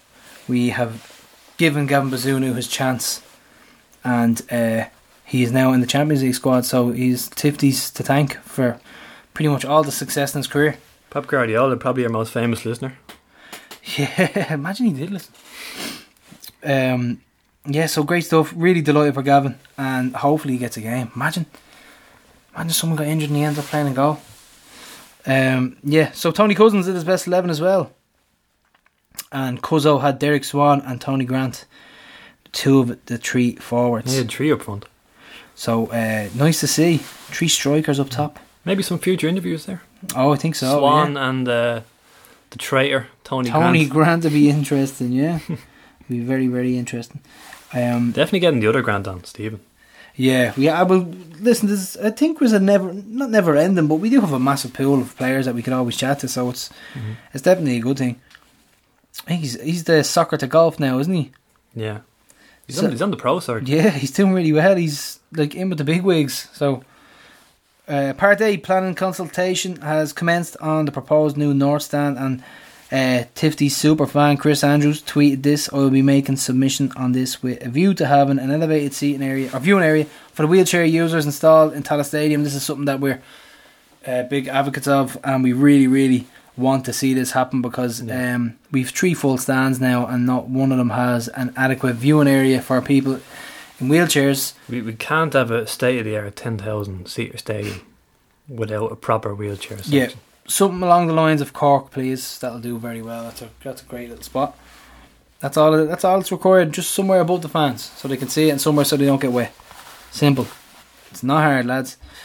Um, yeah, we're going to move on to the club. Introduce a second range of T-shirts to celebrate iconic Rovers moments and characters, available on pre-order only until Monday. Just gone. Just four designs: Hooperman, Cram, Jack Weasel, and Flinner's red card against Bohs. He's booting Jippos up the hole. See, Paggio tweeted, he said, I can't believe I'm going to be remembered for getting sent off for kicking a balls player up the arse. Yeah, uh, what, what else did you expect?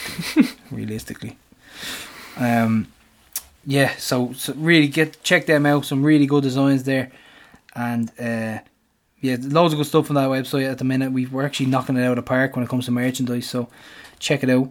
Uh, the Rovers women, under 17s, they'll kick off their season at home to Athlone on Sunday, the 16th of August. So, another thing to look forward to as well. So, we're really starting to kick on now. And Rovers 2 had an entertaining 2 all draw with Drogheda and Tallaght on Sunday. Rovers took the lead in the first minute through Scales. Drogheda immediately equalised, and another defender, Sean Callan, put the hoops 2 1 up. The 23 minutes, but Drogheda drew level late on despite playing for an hour with 10 men, and apparently it was a wonder goal that drew Drogheda level. Uh, John Ryan and Kevin Zefi both made their debut in senior football, so that's uh, John Ryan was nominated for the under 15s International Player of the Year award, and Kevin Zefi's been in the news lately with the PSV and Inter Milan interest. He's a a real prospect we're, we're, we're looking at here, and I've never seen him play. No, I had to, had to find out his age. Uh, he's he's 15 years 5 months old, and um, so we're talking about our records, as best we know, Gavin Bazunu is our youngest player to play in a league game. So if he gets a At game in the at next six months, he's going to break it. 16. We had we had a Sinclair Armstrong. He was 15 years one month. He played in the FAI Cup. So as far as we know, he's our youngest ever first team player. Robert wants me to sort of credit Zefi as uh, he's Rovers' youngest League of Ireland player. But I'm saying like that that's a whole new category of stats. You know what I mean? Youngest League of Ireland player. So he's not a Rovers first team player. He's Rovers' youngest League of Ireland player ever. Okay, okay, yeah. th- Yeah. th- then you're starting to, geez, you're starting to mix it up Yeah, there. but anyone who knows me knows that I cannot stand age stats. Just get them away from me. can't, I hate anything I I can't verify. there was a stat there I saw, and I thought it was absolutely ridiculous. I think I think it was put into our group. Maybe Mark Turner put it in. I'll come back to it, but it was a ridiculous stat, and I was looking at it thinking, I said, "Prof will hate that." That's not a stat. that Oh, he- I know what you know you mean. one I'm talking about, wasn't it? Something to do with surnames. Stupid. No, no no person has scored with the name A. That's Yeah. what it was. Akintunde scored for Derry, so no. I was like, that's the worst stat. And who who knew that? I think that was Tom O'Connor. He Made does, up. He does come up come out with good stuff in fairness him. No, it was fake. But he, he, made uh, it up. But then he'll come out now and then with quite strange ones that even I wouldn't even dream of. How did he come across looking that? up. Uh, I saw Long was it Longford ma- fan going mad because he didn't know the rules about the Rovers B team. Yeah, it was the same was guy like- that was giving it the Yeah. giving it the large one last time. Remember? He was saying that we're breaking the rules and all this, but like it was established at the start. The doing year, him a favour, beating Drogheda at the time. It was established at the start of the year that we're allowed to play one outfield player over 21 and one goalkeeper who was going to be poles all the time. So in this case, our one player was Scales. He was mixed up because he thought Williams, Alua, Mm-hmm. he thought those would be registered as first teamers. No, but they they had been registered as B team as well. B team. Yeah, exactly. Alua and Williams, by the way, both hit the woodwork in that game, so we were quite unlucky not to to win. Yeah. Uh, who else? Brennan got some glowing reviews. Yeah, Brando. Brando, yeah, Brando supposedly played. Yeah, well. everything, everything went through. Scales stood out, which is unsurprising. Yeah, not surprised at all. Did you see the article on uh, everything Aiden Price has had to deal with since he's become manager? He's, I didn't, I didn't really think about it until I saw it, but uh, like he's since the start of the year, he's had boycotts from other clubs to get Rovers B out of the league. He's had Storm George, which resulted in several of his players getting hypothermia, and now he's had a pandemic, It's one. It's a delayed the yeah, season by four months. It's some introduction, all right. Yeah. No better man to deal with it. But um, I saw a lot of people asking, "Is there is the B game going to be uh, streamed?" Which kind of surprised me that people would ask that. I Because we don't we don't get to choose. It's not our own product. It's a different company doing it. So if we if we did, we could choose to do ourselves, but it's not our product, though, is it? Am I right in saying that? I don't know. I just felt it was kind of wishful thinking. But having said that, Cobh Ramblers they said they're going to show all their games on a YouTube channel for the rest of the season. I heard Galway set up a very good stream, but then what happened was, uh, few clubs had put their time and money into a stream in the first division, and then two days before the season were started, they were informed by the FAI that they weren't allowed to charge, Mad, isn't it? Just crazy. nuts. There's ways around it though, really, but it is. It's uh, like why? Why would they do that? It's, it just doesn't make sense. Um, yeah. So uh, as we have Derry coming up, we have uh, one of the famous fans. We have Scoops. So here he is. So how did you get the name Scoops? I have a feeling it's uh, alcohol related. It's actually not. Um, so I, I used to be a regular at a town a bar in Derry called the Point for Boston. So I used to go. Up, uh, I used to go up after work on Friday evening. Uh, I used to work, so I usually couldn't get the matches um, that often, and I go up Friday evening after work. And I would sit and watch the poker machines. and see who put a lot of money into the poker machines, and then I would up then on the Saturday morning and play the poker machine I thought was the fullest and take the money out of it. So that's how I got the nickname. Right. How did you get into following Derry City in the first place? And do you remember your first game? Yeah, um, it was my mates from uh, high school. Um, started bringing me along to matches with them, and it was a, it was around the the twenty twenty uh, zero zero zero one season. Um, my first first match really I remember was the League Cup final against Limerick. Uh, or was it? Is it we, we, we used to not go to matches because in Derry used to be like a used to be like a vantage point of uh, the, the cemetery or the houses behind the Brandywell. So we used to just go up there with cans. Um, but yeah, um, first match actually going into the Brandywell was either, was either the League, League Cup final against Limerick or the the relegation playoff against Finn Harps. I can't remember which one came first. It's off the back of my head. Do you have a favourite ever Derry player? Uh, has to be Liam Coyle. Um, you know, it, he was kind of in this come out in his career when I started watching him, but even then, just watching him play, he was magnificent, magnificent and uh, he's a good friend of mine as well. I done a lot, a lot of work going around following the Legends team, um, having drinks with him afterwards. It's a good, good laugh. You're you're based in Dublin, but you're up and down the country following your club. At least you were before all this. So, what was your match day routine before a home game? Let's say. Um, for home game, I usually uh, I used to be work working from home on the Friday, so I'd I'd have a work until about five, and then I'd leave and go to the social club and, and order a few beers up there at the social club, and then the social club I'll make my way down to the Brandywell, and that's where I'd watch the match. Um, it's changed over the years. You know, we used to have when we didn't have the social club, we went to the Oak there on Bishop Street which which is still a, a good uh, pre pre match Python bar as well. Um, so yeah, it's actually been a while since been the home game. I've been stuck in Dublin working. Um, so it's actually been a while since actually made a home game. I hope, I was hoping that we might be able to be able to make one or two uh, this year, but it looks like we're not going to fans in the, the ground anytime soon. So it's always next year. And away from home, do you have a favourite away ground or away day, and any particular fond memory from a, from an away day? Um, I'm going to say Tallaght because it's like um, two minutes from my current uh, apartment, so it's very easy to get home after uh, the game. Um, my fondest away day memory was um, for when we were in the first division. We were playing Shelbourne at Tolka Park, and uh, we decided to make a, a make, it into a beach party. So all the fans turned up in, in like tropical shirts and shorts, and we had like um, we had like uh, you know inflatable lilos and beach balls everywhere else.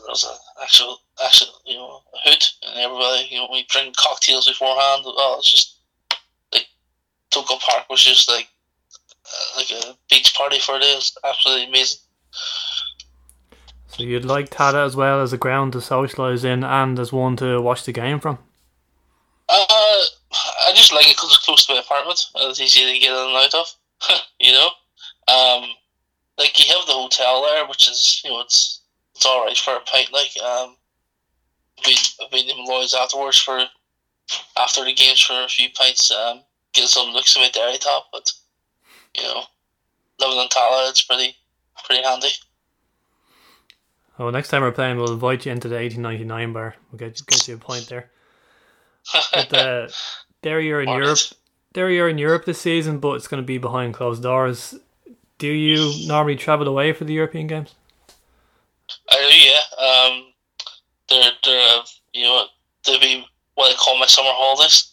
It's the same usually the same about UEFA. Um, but yeah, it's again another can't get get away to watch watch them, so it's a bit disappointing. But you know, hopefully we do well and get get a few rounds under our belts. What was the best country you visited so far?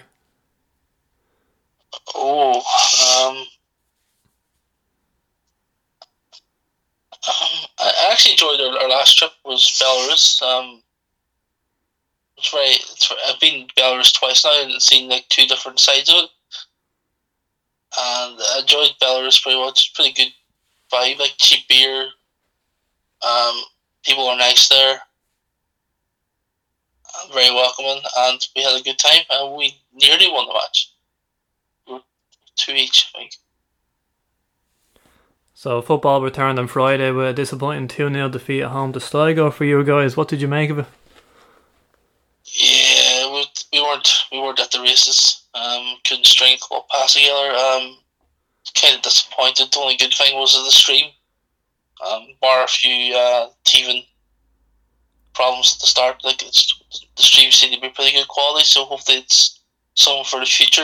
They help, especially people who don't live in Ireland anymore. They watch our matches week in week out. What did you make of the fake crowd noise in the stream? I, I don't like it at all. Um, like if I'm watching, even if I'm watching like um, no, you know, even BT or Sky or the English Premier League, I will always turn went to the stream of, or went to the the um channel with no no crowd noise. Um, I just don't like. I don't, I don't like. You know, I think it's there for the players, but I think it's actually come for the talent for the players. But I don't know, like if it helps or not, and I rather just listen to their own noises. It's something special, you know.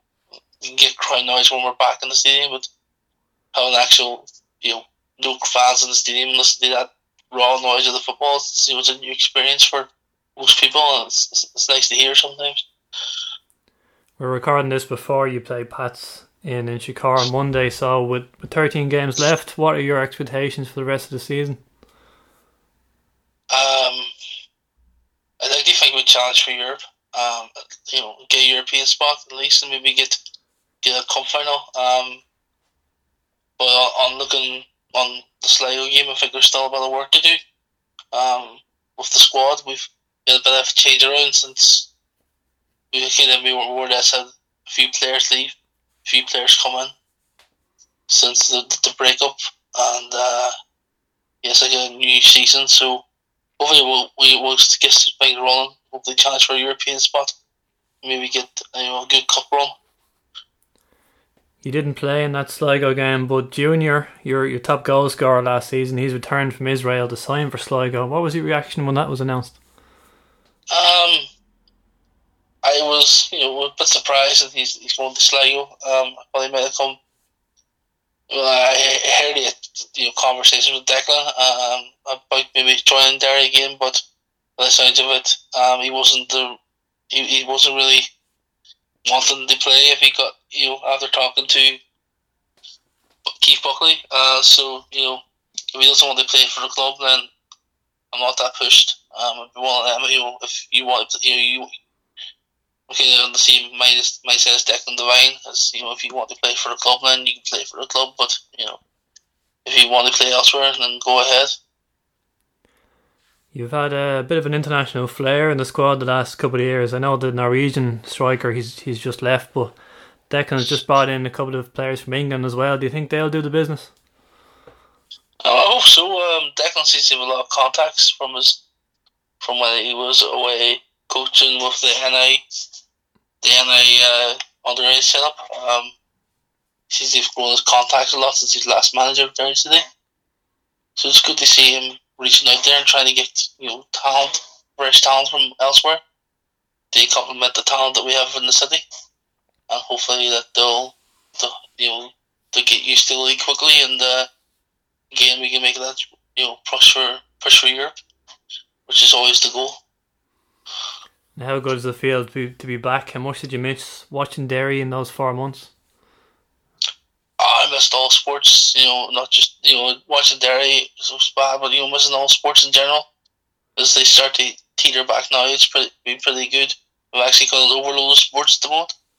But yeah, it's good to have live sports back, and it's good to have Derry, you know, the League of Ireland back. They to finish off what they started. Hopefully, all goes well. Hopefully, the restrictions will be relaxed next Monday, and 500 people at least can attend League of Ireland games. Would Derry allow a certain number of season ticket holders in if that's the case? Yeah, I'd say they'd start letting.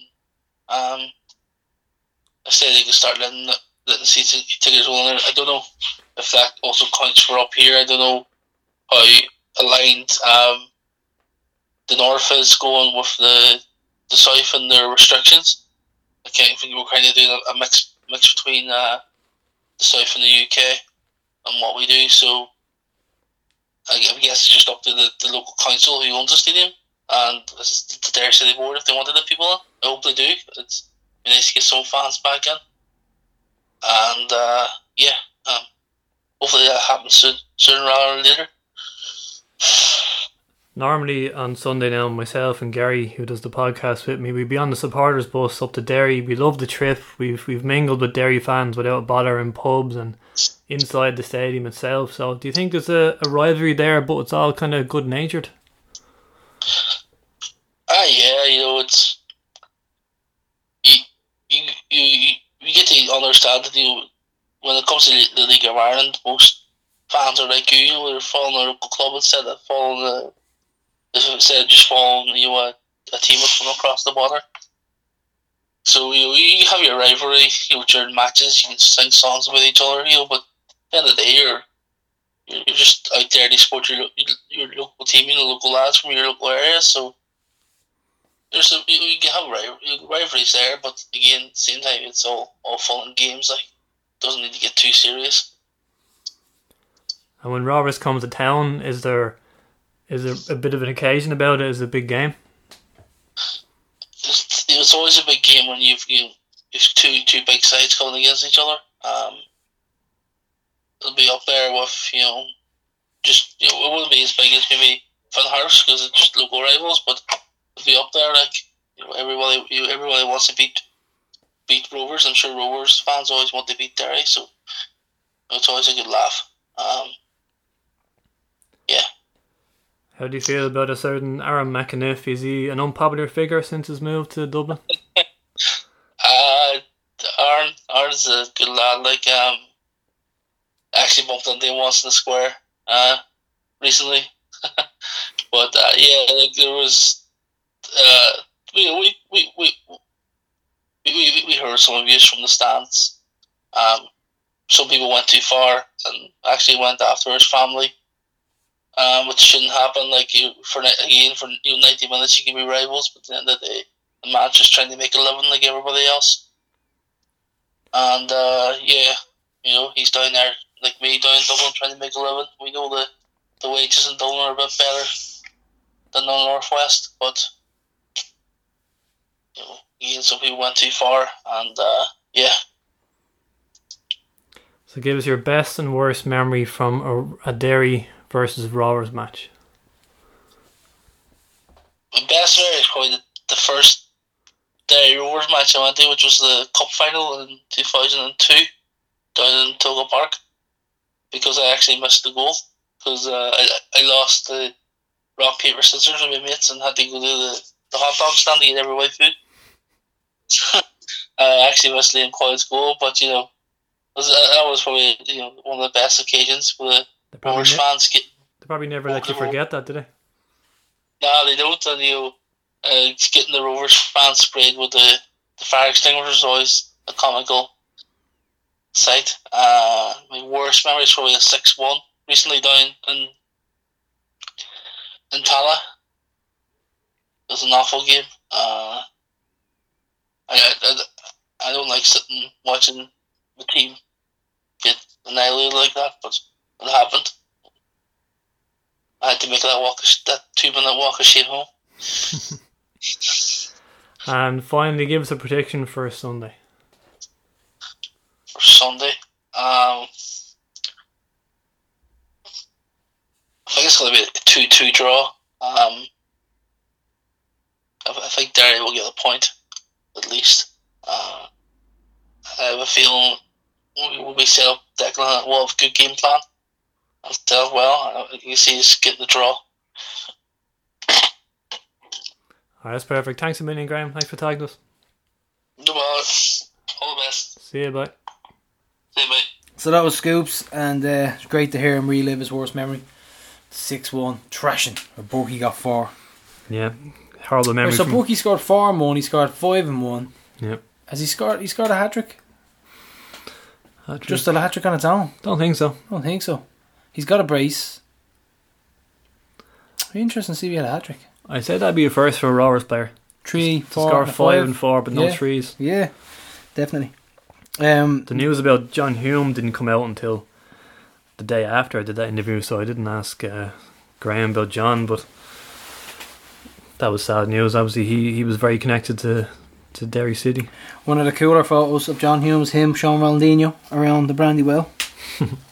um, yeah, so We, we were reading about that friendly, weren't we? It was in, uh, it's in some we book. never, yeah, you, one of your dirty books here, and we were looking at going, when did this happen, and how did we not know? Because that team, we were really into that team at the time. Because Ronaldinho Yeah. was a fucking superstar. He's my favorite player growing up, and um, Mine was Rivaldo. I just couldn't believe it. We were like, how do we not know about this? Saviola was there and everything. Like, I couldn't believe it. Again, Rivaldo, yeah, we probably player. wouldn't have head up to the Brandywell for it, though, would we? Possibly not. No. No. Uh, yeah. So, Prof. One last note on Scoops. Oh, Scoopsy. He owes me a Soccer Republic football. How how how did this come about? How about that for an intro? Well, Soccer Republic, when they first rebranded it as Soccer Republic from M&S, they used to do little uh, prizes and they- they'd throw out a quiz question. And one of them was, uh, how many caps did Eamon Dunphy win for Ireland? And it's just one of those things where I just remember off the top of my head. Mm. So I tweeted at Soccer Republic 23 and I checked back later. I searched like at Soccer, Soccer Republic and I was the first person to respond. But Soccer Republic announced the winner as Graham Taylor and they sent him the football. Scoopsy got it. Yeah. Send it down, Scoopsy. Give me that football. Give him that football. So, uh, yeah, me and Prof are going to be travelling up to the Brandywell, armed to the teeth. Get our football back. Um, yeah, so up next we have what you've all been waiting for. We have the stats. There's a mathematician, a different kind of mathematician, and a statistician. Stats out. Come on, Prof, hit us. What have you got? I actually forgot the jingle last week. But make, make The, sure to put that um, in. it didn't matter. The stats made up for last week. Mega stats. So we have Dylan Watts. He's set to make his 50th league appearance for Rovers. Nice, nice. I like those ones. Players who don't normally know about it as well. Uh, we've gone from seven games without a win against Derry to eight unbeaten against them. Kenny Shiels was a fucking course, wasn't he? He certainly Couldn't was. beat. We don't think we ever. We did. We bet him eventually, didn't we? We bet his team eventually. Yeah, it was in, in, his, in his last season. Yeah. We've won on our last three visits to the Brandywell. That's a record. Yeah, we were there all of them. Three in a row. We've never done that before. We're looking for a perfect 10 in the league. We're looking for 10 consecutive league wins. As I said last week, nine for the first time since 1966. So here's our here's our best rec- runs. Uh, we did 12 in a row in the 1920s. We also did 11 in the 1920s. We did 11 at the beginning of the 1965-66 season. So that's our best ever start to the season. We won our first 11 and we also did 10 in 1963-64 that's when we won all but the top four won everything that season bar the top four trophy So that's the best runs. So Prop is buried, head buried in the stat books for the last couple of days. It breaks my heart when people use my stats and they get it wrong. Like I've said this before about how And then credit you. Well, I said this before how about like I'll say so and so. They get it right and they don't credit you. Yeah. They get it wrong and they do credit you. like a player played his 100th or 200th game, uh, league game, and then someone will leave out the word league, which is which is crucial. Like, how can you just leave out the word league? Yeah. It's a totally different competition. madness. And uh, I was listening to extra time, and their reporter, he uh, he gave him the stat about Bradzer being. So the stat was he overtook Ray Treacy as the longest serving manager since John Jaws in the 1980s, and he put it to Bradzer. Oh, you've become the longest serving manager since Ray Treacy. Made an absolute of it. but then Can they only came, imagine your face. yeah. Then they came back and discussed it, and they, they did get it right. In fairness, McDerra gave me some credit, which is nice. That's it. That's all he wants. Just a little Yeah. credit. McDerra had my nine consecutive league ones wins as well. He's he'd seen that in the program, and then I think Darren Maloney must have seen that, and then he used it in the stream for the live game. Hopefully he didn't warp Harps. it and, and ruin it now. No, Okay, so and so I gave that stat to Bradzer post match, and he liked it. loving it. Yeah, it's a running joke now with me and Bradzer. Just like I don't even care what his answer is. He just knows he's going to get some stat lobbed at him. Yeah, that's it. He, he look, I think that's the highlight of his week, bro. uh, now the highlight of my week now, starting elevens and predictions.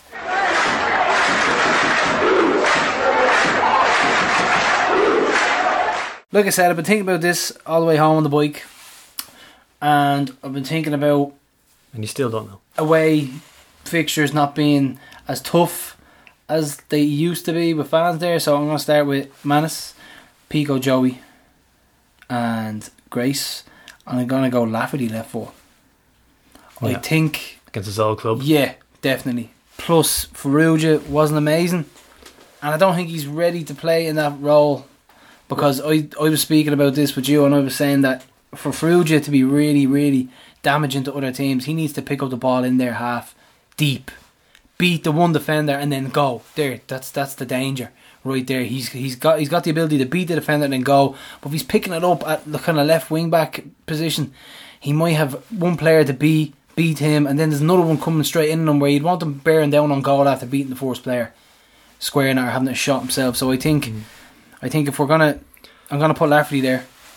I think we are a bit more defensively sound when we have Lafferty. Yeah, I think so. A little bit more experience. Uh, right wing back, gonna go Finn again. I'm gonna go Gary O'Neill and McEneff and Watts. I'm gonna say Borky and Green. I'll start Wow. Bork. Yeah, I'm gonna start Bork. I think, I think he's gonna be fit. I'm gonna say a two-one late win with two goals from Bork. I've been thinking about this, and I think where Brad's Bradzer is a is a snaky devil and he doesn't. I think he throws out the odd. Oh yeah, well, oh sorry, I didn't even put Jack Byrne in that team. Gary O'Neill out for Jack Byrne, and um, so we've McEneff and Watts there, yeah, and Jack Byrne. Jesus Christ, I'm gonna get dogs for this. Not putting Jack Byrne in the team. You don't rate him, Gar. No, uh, You never rate him. yeah. So Gary O'Neill, I'm gonna take out, and um, I think Watts deserve a start. Nothing against Gary O'Neill. I just think he. I think we can afford to drop him. And uh, yeah, so you're going to have the likes of Borky and Jack in the same team again, and Greener, and then you've got Gaffney on the bench to come on. You have a couple of good options there. I think that's a strong team going up to the Brandywell. I'm going to go 2 1.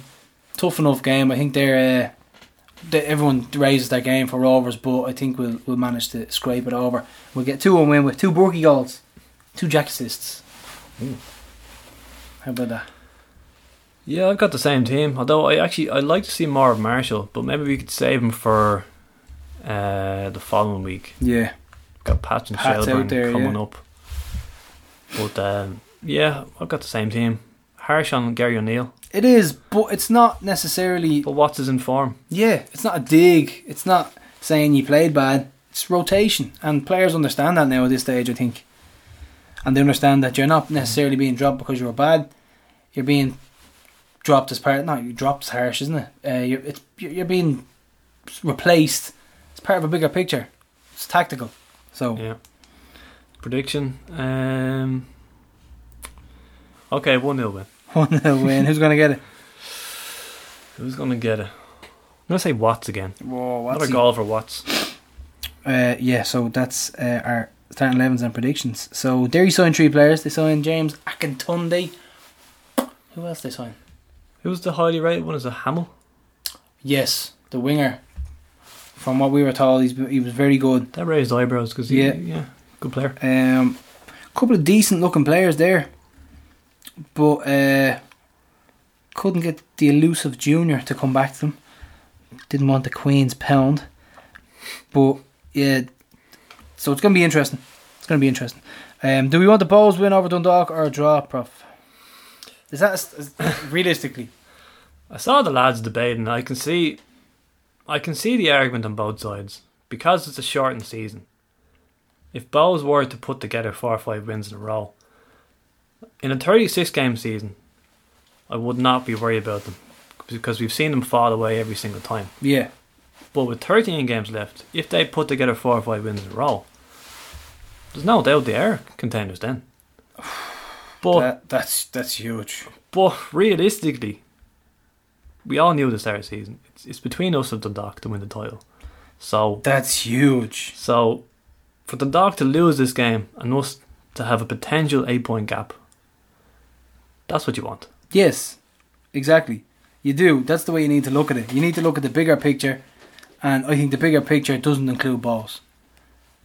If it includes a Bohs win over Dundalk, I'll take that all day. I won't take. I, I'd rather win uh, cups or win leagues than have one over on your rivals. In, in a normal season, it's a stupid question. yeah, But in this cur- curtailed campaign, there is a point to it. I can Yeah. see the point. definitely. Yeah, Yeah. totally agree with you there. Um, yeah. So two of the next three games are televised as in normal live TV. So happy with that. Really happy with that. Normally we wouldn't. We're delighted with it. Normally we're fucking disgusted because it takes away from the fans. It takes away from money. Takes away from the gates atmosphere. But now we're delighted. Like you're trying to put together people on the bus, and they'd be like, it's like ah, watching TV. Yeah, exactly. So Derry away on Sunday, five o'clock. Shelbourne at home on Friday, August twenty first at seven forty five. Now my bus is still booked for Derry. Can't see it running to be honest. It's a socially distanced bus as well, which means we can only have a twenty six people on our fifty four seater. Where are we going exactly? The bog sides and now see the murals. It's not. It's. I can't see it happening. I'm gonna. I'm just gonna great, announce it soon enough. We didn't even announce it. We kept it in house. Got decent numbers. Not enough. The pe- people want to see football on the way trips. Fair enough. You might want to tramp around the bog side with a couple of cans. Just it's a recipe for disaster. Realistically, after three and a half hours, four hours on a bus. Surprised you even brought this up, to be honest. Um, not one of my better ideas, but football was back, and I just thought, well, they have a different government, so they might be a little bit lax, and they might let a couple of fans in. But then, if they're not going to let Derry fans in, they're not going to let us in. So, could have got our ladder. I think the story is the story is that uh, the eir Sport games won't be on Much LOI. They're not on the stream. Oh, I didn't know that. Not at I all. think, I think that's the case. Yeah, And is eir? Oh God, I don't even know if I have eir. you better get that sorted. So Oh, we have eir.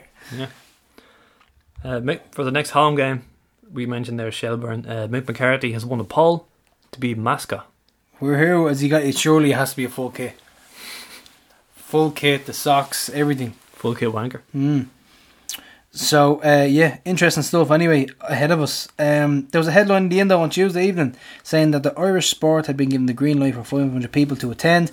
Indo had been on the money every time with the reporting on what the cabinet was going to decide, but they got this one wrong, and it's a massive blow. And there's just so many contradictions as regards to what the government are trying to do. Um, I mean, you, you can go and you can eat in a gastropub but you can't open up your own pub that doesn't serve food. What's the difference in having a meal? Like this is totally uh, not related to football, but you, you know what I'm where I'm coming from. Like what's the, what's the difference here?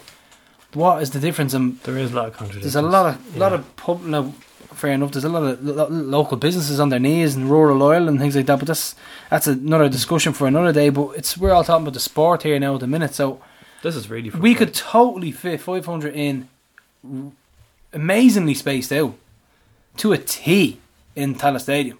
Even in the Brandywell, you could. That's the thing. Like the one, the one size fits all. I don't think it should be applied to League of Ireland grounds. Yeah, it's a lazy approach. It really is, like, isn't it? like I've been, I have a kind of a cautious uh, mentality with this virus, but three hundred more people in a big stadium like Tallaght is no extra risk whatsoever. But it makes a huge difference to us as a club. It's a difference between saying, "Well, we're not letting in anyone; it's behind closed doors Mm. because one hundred people is too few." It's the difference between that and okay, members, everybody in. Yeah, That's massive. And it's such a small thing. yeah. So you're pulling your hair out. It really is frustrating, and uh, it's it's just another U-turn as regards to the progression of of the country. So, um, yeah, we'll we'll move on from the the bad news, but listen, things will get better eventually. Uh, our badges are on the way, Prof. They have been made and they're in shipping. They're on the way, and they look absolutely amazing They look fine. absolutely amazing. and it's uh, for all you European away trip lovers out there. It's our Tifties on tour badge, bag of cans in hand, SRFC on the knuckles. Jason McLean is wetting Jason himself Mc- already. Yes, yes. He seems to think that we have modelled it off his big meat, meaty paws, but it's not the case at all. Certainly not after that bottle of Pogues whiskey and Johnny Blues. I don't think we could ever model that off him ever again. But yeah, keep an eye out for them, and we're going to be um, selling them hopefully with a bundle. But keep that those cards close to our chest. But uh, oh, Prophet didn't know this. Europa League draw is on Monday. Yes, it is. No way! I had no idea. Nice little surprise. Snuck up on you, did it? Yeah, nice little surprise there. Get FC Sirens at home, please. Yeah. Bring on the Maltese. The Maltese Sirens, or who else? Who else come here?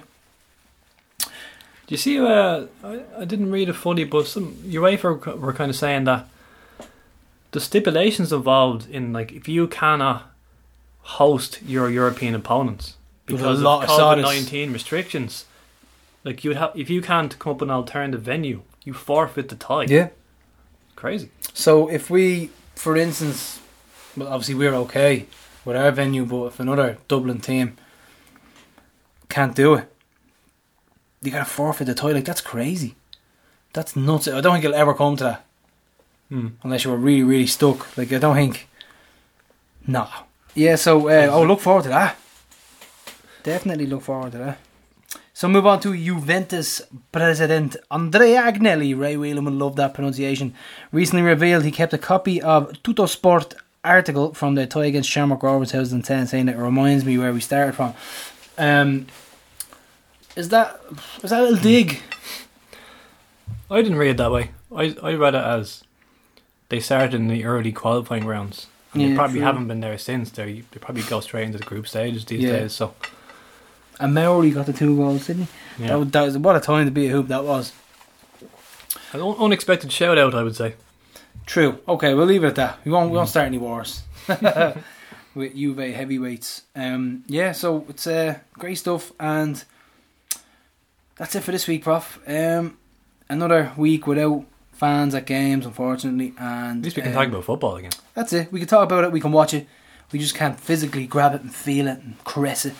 So uh, that'll be it for this week. But once again, we will hope to see you in the South Stand soon, and keep on hooping. See it.